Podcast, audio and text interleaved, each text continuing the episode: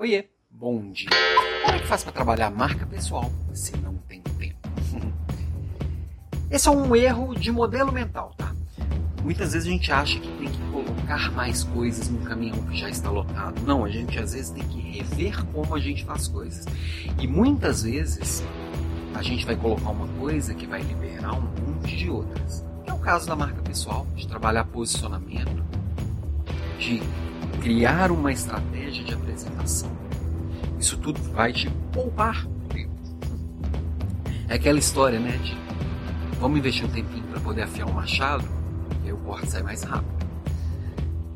A ideia é exatamente quando eu estou trabalhando marca pessoal, eu salientar aquilo que eu gosto de fazer, salientar aquilo que eu quero ser salientar meus talentos, quer alguma coisa mais produtiva para a sua vida do que colocar os seus talentos à disposição das pessoas, colocar o seu talento é, em evidência para as pessoas percebam que você tem de melhor e você está sempre colocando que você tem de melhor a serviço das coisas, é a coisa mais produtiva que existe. Primeiro, você está focando no que importa. Segundo, que você está fazendo aquilo que faz melhor do que os outros, ou seja, você vai realizar mais do que os outros.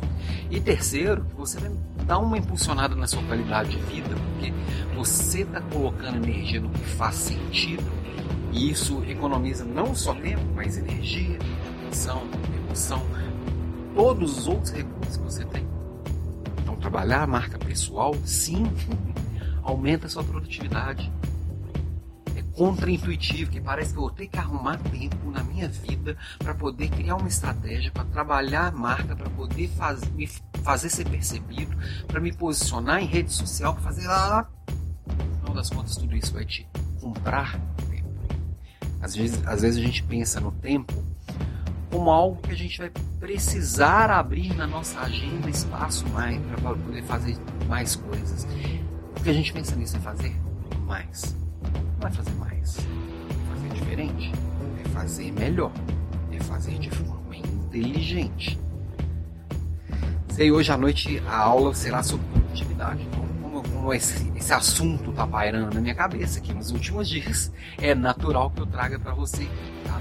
E é, é, é, interessante como é que a gente, se a gente pensar nas coisas que a gente precisa trabalhar enquanto líder, ao invés de pensar elas separadas, parece que é muito, quando a gente pensa nelas integradas, a gente percebe que uma coisa se alimenta da outra o tempo inteiro.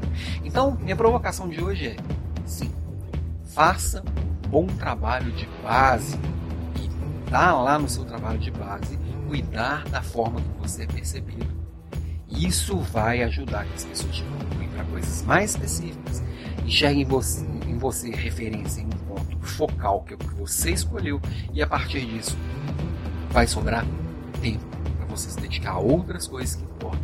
Vai sobrar tempo, inclusive, para você rever seu processo e rever a forma que você faz e rever o seu modelo de produtividade. Tá vendo como é que tudo se conversa e tudo se retroalimenta? Esse é o papo de hoje, ok? A gente se vê amanhã, a gente se vê hoje à noite na nossa aula.